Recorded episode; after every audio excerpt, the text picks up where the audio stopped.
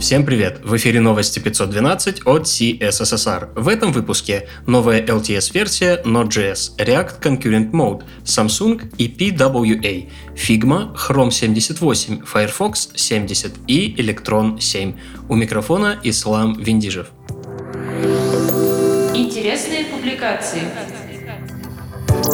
Эван Уоллес рассказывает, как построен многопользовательский режим Figma, как происходит синхронизация свойств объектов и их создание и удаление, а также как в этом всем помогают гибридные структуры данных. Кстати, следом последовало и продуктовое объявление Figma Community, так компания обозначила набор новых фич, расширяющих взаимодействие с пользователями. Обе ссылочки в описании выпуска. У вас есть прогрессивное веб-приложение и вы готовы им поделиться? Теперь это можно сделать и через Samsung Galaxy Store.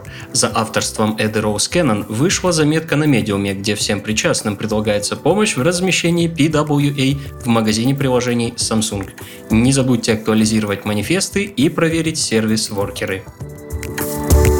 Господа, будем же современными. Разработчики из Ryzen Stack напоминают, что в этом году заканчивается поддержка восьмой ноды, а значит пора обновляться. Если вы не знакомы с релизным циклом ноды и ваши проекты засиделись на старых версиях, это небольшое руководство по миграции вместе с подводными камнями как раз для вас.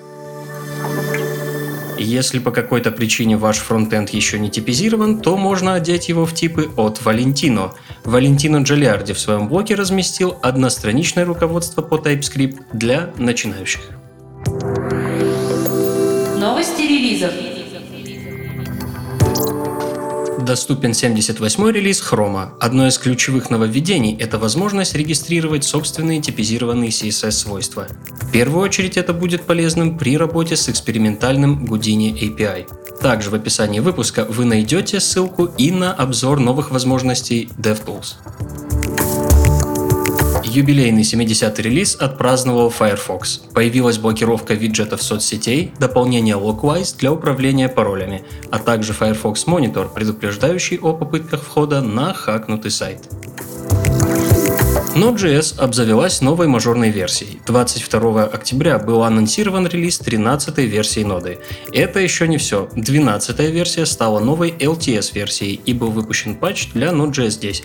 В статье на медиуме можно ознакомиться со всеми изменениями. Кроме того, разработчики приложили ссылку на полный changelog на GitHub.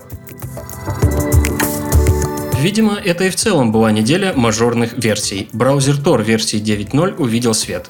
Чиполлино переехал на Firefox 68, обзавелся кнопкой для смены Identity и теперь показывает всю цепочку следования трафика. Кроме того, был добавлен letterboxing для усложнения анализа размера экрана. Подробности в официальном блоге браузера. Электрон теперь не шестой, а седьмой. Что нового? Апнули версию Chromium до актуальной 78 изменились поддерживаемые версии V8 и Node.js. В этом релизе есть запланированные breaking changes, а также прекращена поддержка четвертой версии фреймворка. С полным списком изменений можно ознакомиться в официальном блоге фреймворка. На один шаг ближе к седьмой версии стал Laravel 6.4. В первую очередь релиз направлен на security fix недавней фичи сброса пароля. Спустя две недели готов релиз-кандидат для TypeScript 3.7, который, среди прочего, привнесет долгожданный optional chaining для оперативного исследования многоуровневых объектов. Неделю релизов завершают Nginx версии 1.17.5, язык сценариев NGS 0.3.6 и второй бета-выпуск VirtualBox 6.1. К другим новостям. Уже на этой неделе можно попробовать новый режим в React Concurrent Mode. В первую очередь этот режим предназначен для работы в условиях меняющейся или низкой скорости соединения.